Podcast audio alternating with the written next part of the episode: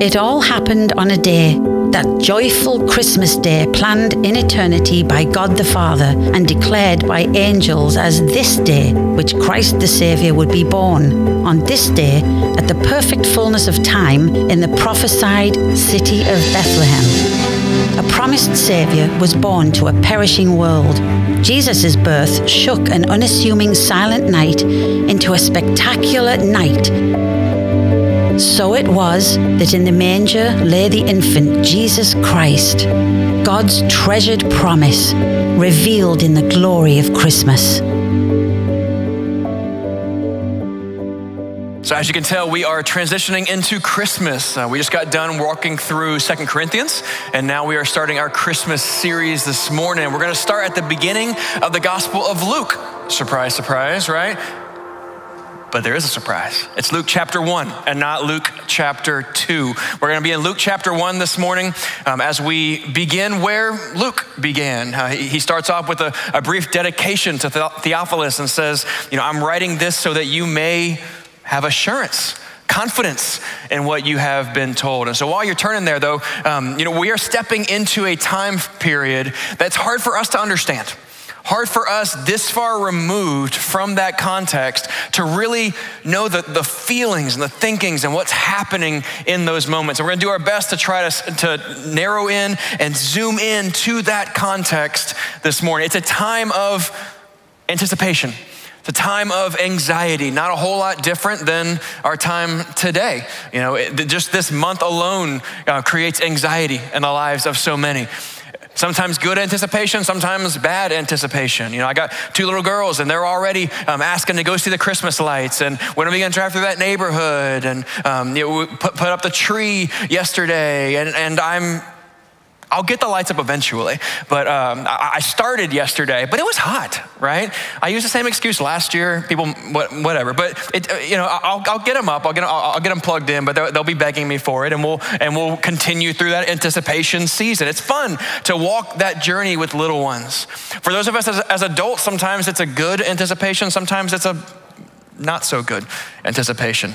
Maybe because of family stress or because this is the first holiday without someone that you love. There can be a lot of things that we're looking forward to in the month of December. At the time, very similar to the, that we're stepping into, though it's not just one month. You see, we are zooming into a time frame where there's been about 400 years of silence.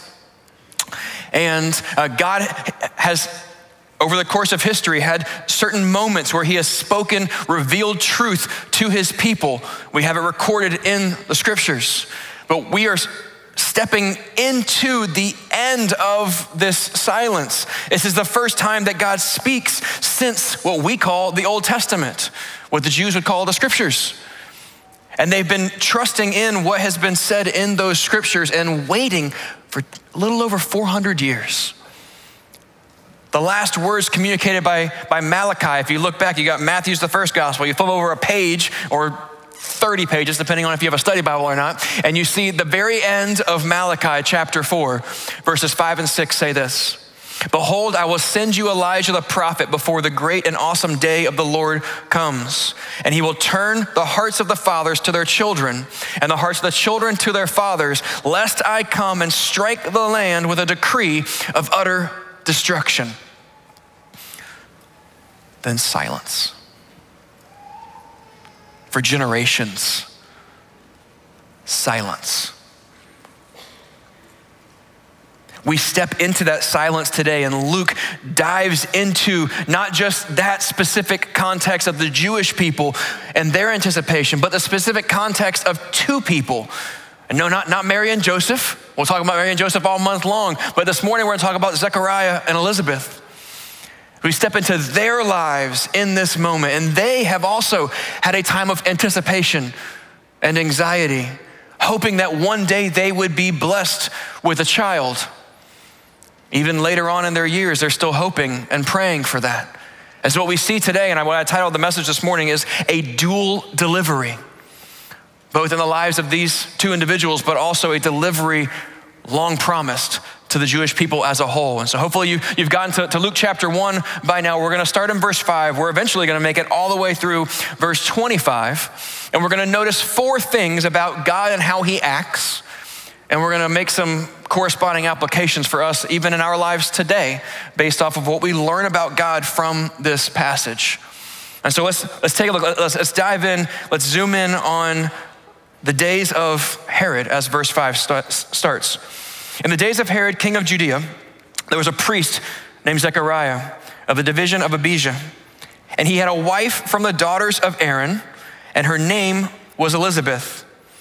And they were both righteous before God, walking blamelessly in all the command, the commandments and statutes of the Lord.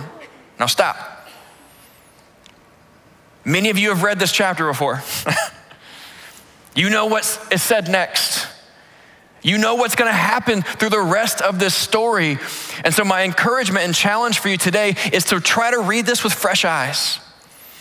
Try to see it in a new way through the, through the help of the Holy Spirit in us this morning. You see, because what we dive into here is a time not just of that anticipation amongst uh, the Jewish people, but we see a faithful couple, a priest and his wife, who is a daughter of Aaron. And according to the gospel here, they were both righteous before God, walking blamelessly in all the commandments and statutes of the Lord. You would expect the next verse to say that God had blessed them, that God had been working blessings through their lives and using them for, for powerful things because of their faithfulness. And yet the next words are, but they had no child because Elizabeth was barren and both were advanced in years. And we're going to talk more about that expectation and the reality in the lives of those people. But what I want us to, to see the first way that God acts is that God acts continually, even in times when He is silent.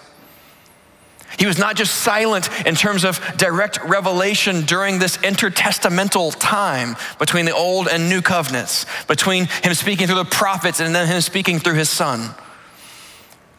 But he was silent in, their lives as well as they were likely praying for delivery of a child. But he's been at work and in action. And so, uh, thanks to the, uh, we're, we're going to zoom in even further into the temple, thanks to this beautiful center screen that we have for, for our Christmas holiday season and, and a fantastic media team. We're going to utilize that just a little bit to paint a picture a little bit more clearly for us as we look at what's going on in this story. Verse 8 Now, while he was serving as a priest before God in his division was on duty, according to the custom of the priesthood, he was chosen by Lot to enter the temple of the Lord and burn incense. And the whole multitude of the people were praying outside at the hour of incense. And we don't know exactly where outside. We can see that there's some outside options. you got the holy place up there that's elevated, and you've got some courtyards the priest courtyard, the women's courtyard, and the Gentiles courtyard. We don't know, it doesn't say exactly where they are, but what we do know and see is that the people have not forgotten about God. They have not forgotten about God's promise. They are praying in the hopeful anticipation that God is going to move. And generations have died hoping for that. But God's time had not come yet. But we see this day, this specific day, that while the whole multitude of people were praying outside at the hour of incense, there appeared to him an angel of the Lord standing on the right side of the altar of incense. That while he's in this holy place, an angel appears and the predictable first response happens in verse 12. And Zechariah was troubled when he saw him, and fear fell upon him. But the angel said to him, Do not be afraid, Zechariah, for your prayer has been heard, and your wife Elizabeth will bear you a son, and you shall call his name John. That while in this place, in this inner area of the holy place, not quite the Holy of Holies, but just outside of it, just outside the curtain, that he sees an angel appear before him. And we'll talk about what the angel says in just a second. What we need to notice, first of all, is that he is continually acting even when he is silent, and we must remember his sovereign control of all these things. Because just even in this passage, without even going through Jewish history of that 400 year time frame and trying to figure out exactly how God was active and when he was active during the Maccabean revolt and other, uh, uh other times when, when it seems like he was, he was active amongst his people, we know he's always active. And even before the angel speaks, we see evidence of that. We see evidence in the fact that he has closed the womb of a faithful Jew.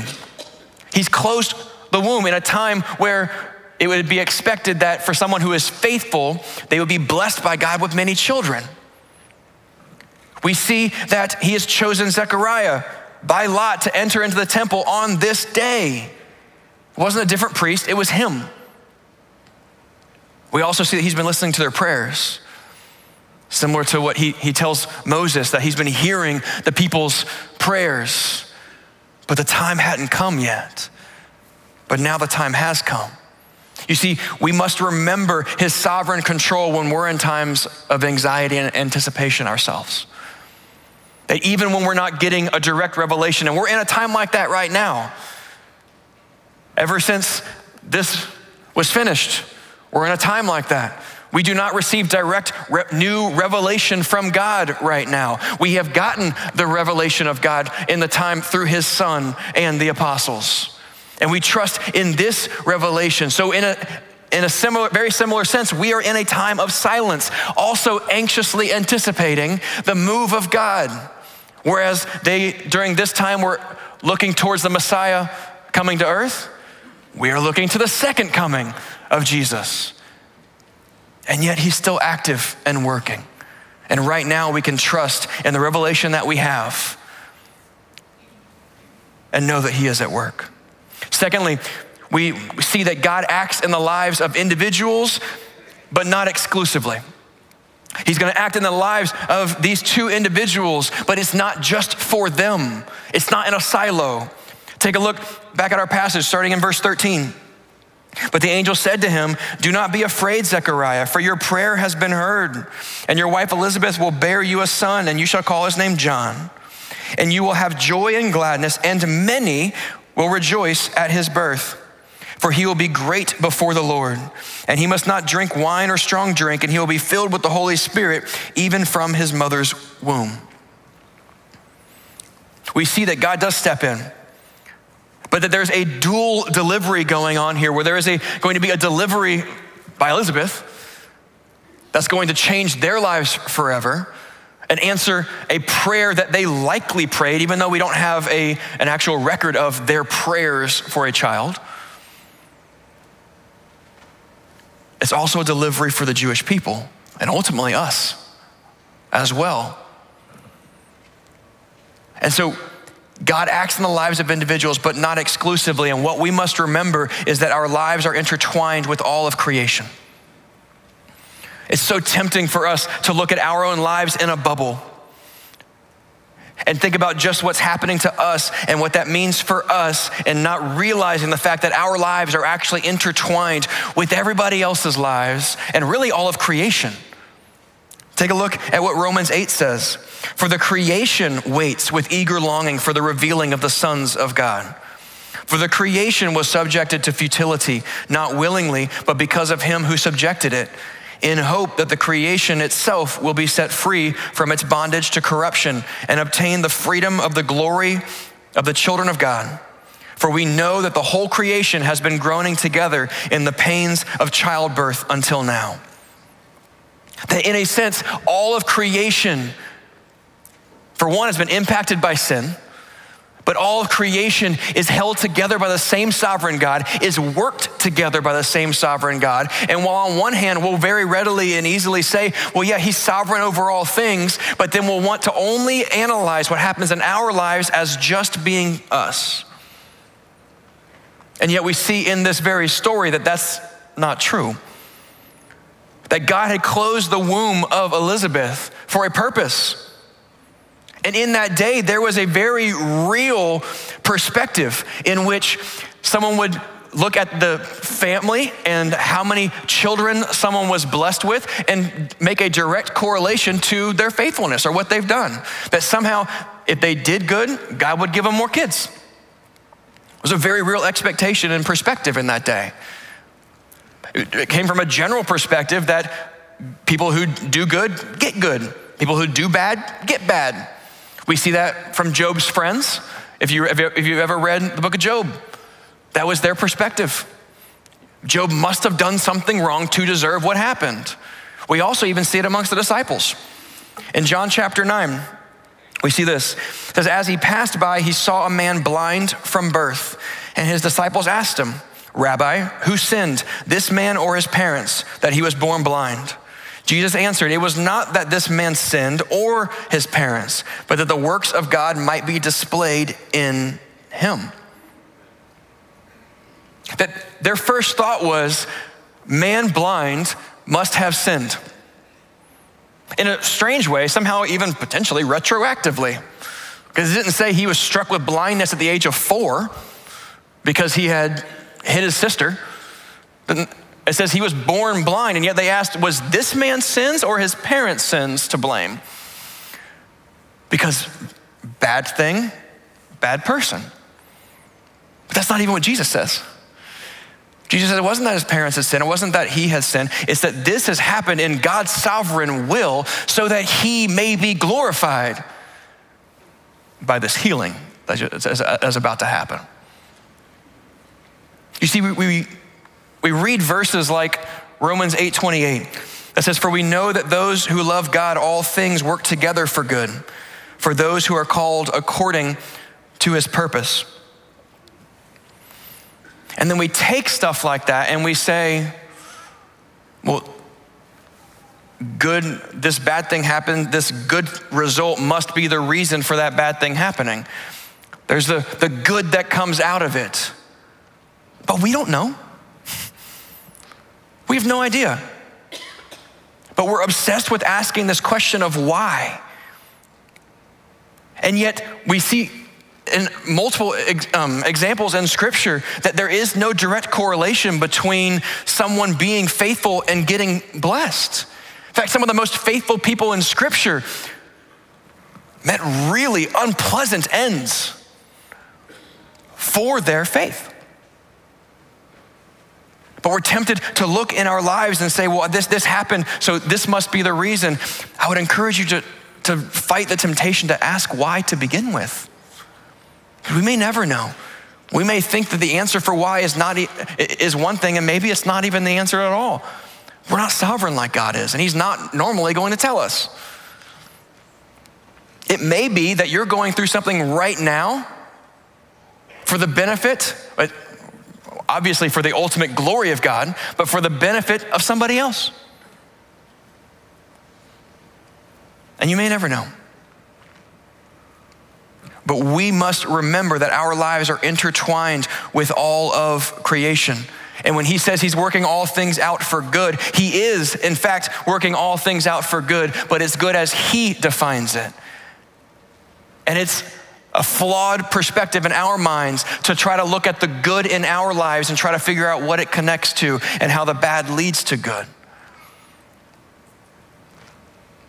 Because Him in His sovereignty is weaving it all together. So we can't trust in, and always understanding the why, but we can trust in something else. We see next in our passage that God acts through promise and fulfillment. Look at verse 16 and he will turn many of the children of Israel to the Lord their God. And he will go before him in the spirit and power of Elijah to turn the hearts of the fathers to the children and the disobedient to the wisdom of the just, to make ready for the Lord a people prepared. Sounds familiar, doesn't it? Let's read Malachi chapter 4 again. Behold, I will send you Elijah the prophet before the great and awesome day of the Lord comes and he will turn the hearts of the fathers to their children and the heart of the children to their fathers, lest I come and strike the land with a decree of utter destruction. You see, when the angel's speaking these words to Zechariah, he absolutely has in mind the words of Malachi. That while this is, in a way, I guess, a, a re up on that promise, it's also the fulfillment of this promise that he will be sending someone in the spirit of Elijah. It's an incredible thing that God chooses to act through promise and fulfillment. I think there's probably multiple reasons for it. But he doesn't have to do that. Think about it for a second. God does not have to tell us what he's going to do. He doesn't have to call his shot before he does it. And yet he chooses over and over again in this book to prophecy and fulfill, to promise and fulfill. For me, two reasons stand out. One, I think it's an incredible authentication of this book. You see, we, we, talked before about, about miracles and how miracles are, um, their primary purpose is to authenticate a message from a messenger.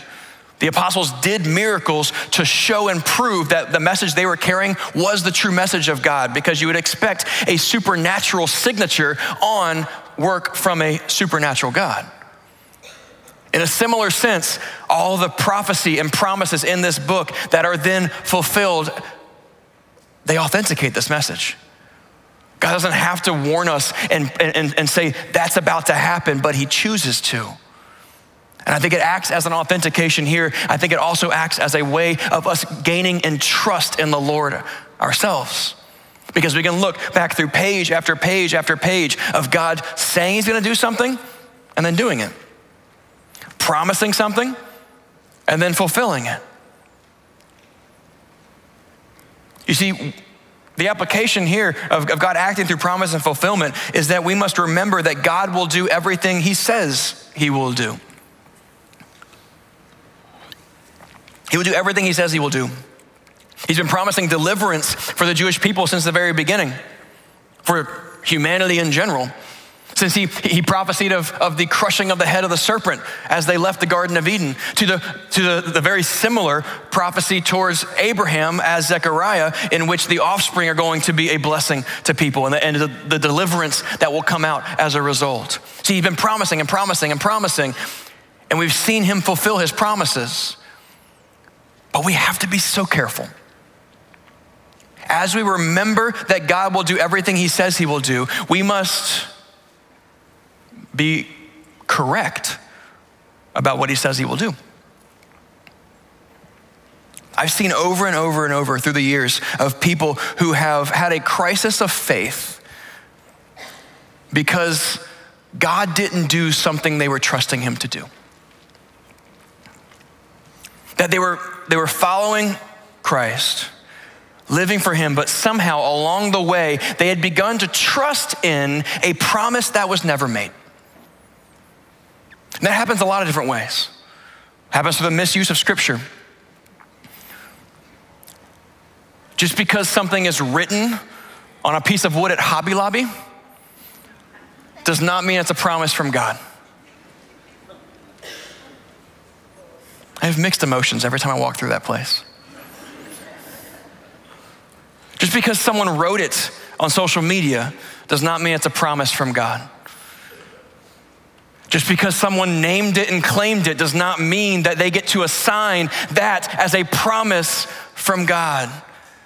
God has not promised us good health. God has not promised us worldly success and wealth. God has not promised us that we're not going to experience pain. It would have been wrong for Zechariah and Elizabeth to be trusting God to give them a child because of some promise he never made. Now, he had a work in store for their lives that we, that we see played out, but they should not, and hopefully were not, trusting that that was a promise for them. We are not promised children ourselves. We're not promised that our children will outlive us. We're not promised to get to spend the next Christmas with the people in this room. You see, the reason it causes a crisis of faith is because when you build up your faith and trust on a flawed promise that was never truly a promise of God, and then he predictably does not carry out and fulfill a promise he never made, that foundation crumbles. So, how do we know what God's promised us? There's a book. You want to know what God's promised for your life that He will fulfill? Read this. You want to know what God's will for your life is? Read this.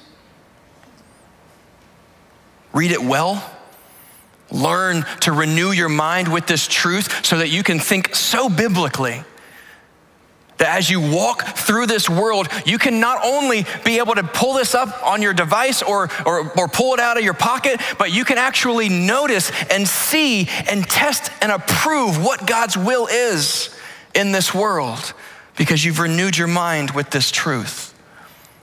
Because you're going to hear lie after lie after lie from religious teachers and others saying, God is promising this, God will do this.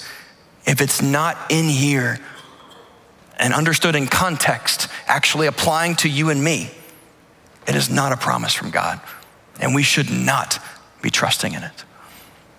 But we can and should remember that God will do everything He says He will do. The last part of God's activity in this passage God acts to deliver. He acts to deliver. Let's look back at our passage. We'll pick up where we left off. Let's look at verse 18. And Zechariah said to the angel, How shall I know this? For I am an old man, and my wife is advanced in years. And the angel answered him, I am Gabriel. I stand in the presence of God, and I was sent to speak to you and to bring you this good news. And behold, you will be silent and unable to speak until the day that these things take place because you did not believe my words, which will be fulfilled in their time. And the people were waiting for Zechariah, and they were wondering at his delay in the temple. And when he came out, he was unable to speak to them, and they realized that he had seen a vision in the temple. And he kept making signs to them and remained mute. And when his time of service was ended, he went to his home. After these days, his wife Elizabeth conceived, and for five months she kept herself hidden, saying, Thus the Lord has done for me in the days when he looked upon me to take away my reproach among the people. God acts to deliver, and we see two responses to this activity. We see doubt and denial in Zechariah, and we see faith in Elizabeth. And we also either flourish in faith or suffer in denial. Zechariah doubted the word of God. Like I said earlier, in a similar way to Abraham, where they, a prophecy was given to that you're going to have a child in old age. And Abraham and Zechariah both said the same essential question, but how will I know this is true? And before we start to judge Zechariah too harshly and think, well, if I was in the temple burning incense and an angel appeared before me, I would have believed him. You don't know that for sure. He did get this revelation. He did have this angelic meeting, and yet he doubted. And he saw immediate suffering from this denial and doubt.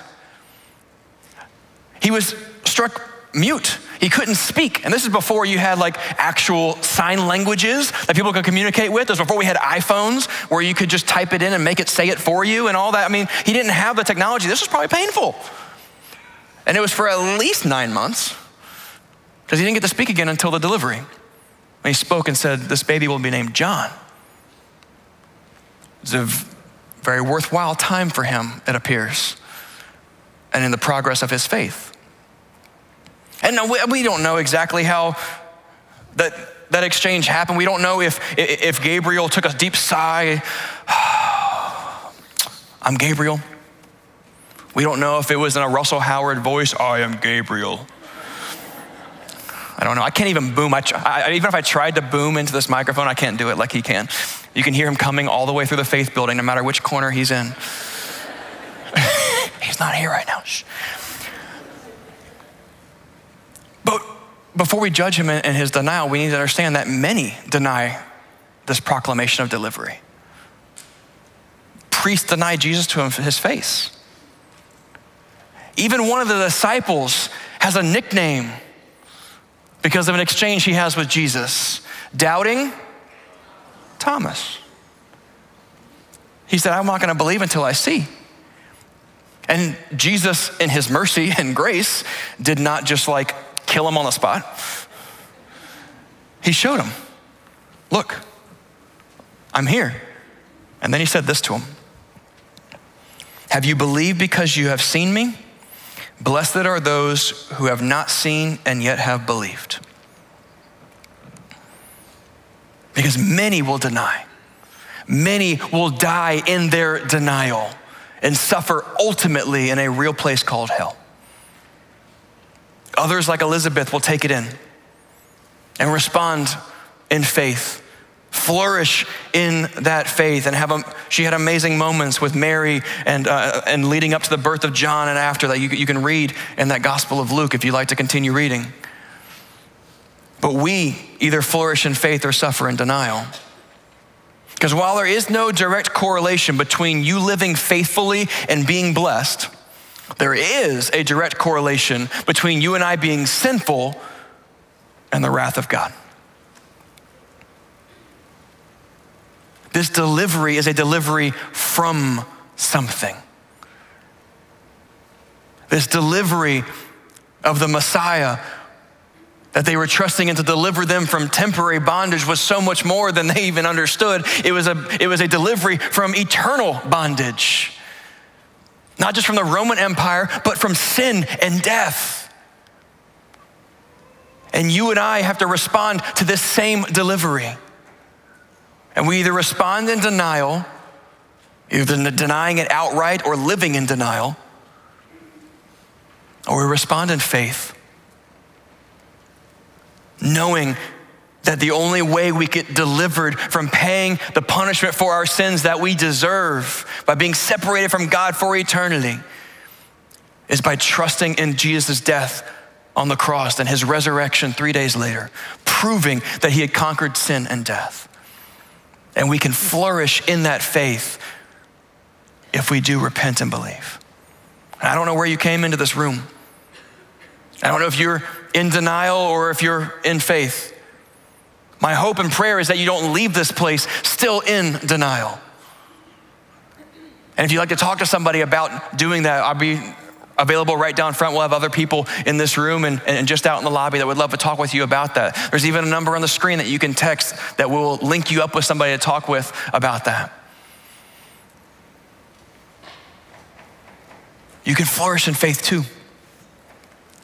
But for those in the room who are in faith, who would count themselves to be among the children of God, my encouragement and challenge to you is to walk in the spirit of John. John the Baptist, who went out proclaiming the message of delivery, going to his death, even though he was faithful. But don't let this month end without sharing the gospel with somebody. If you are a carrier of the gospel and you believe what we just looked at and what we have talked about this morning, then you know what's on the line for everybody in this city. You know what's on the line for everyone living in denial. And while you and I can't save a single person, and we are not told to, we are told to carry the message of the gospel to this world, to go and make disciples. And if we're gonna think biblically, we must therefore then live missionally with a heart for those people. Don't let this month go by without sharing the hope that you possess if you are a believer in Christ, you have the information you need to start and have that conversation. Let's be carriers of hope, not in the, in the deliverance of gifts, but in the deliverance of sinners.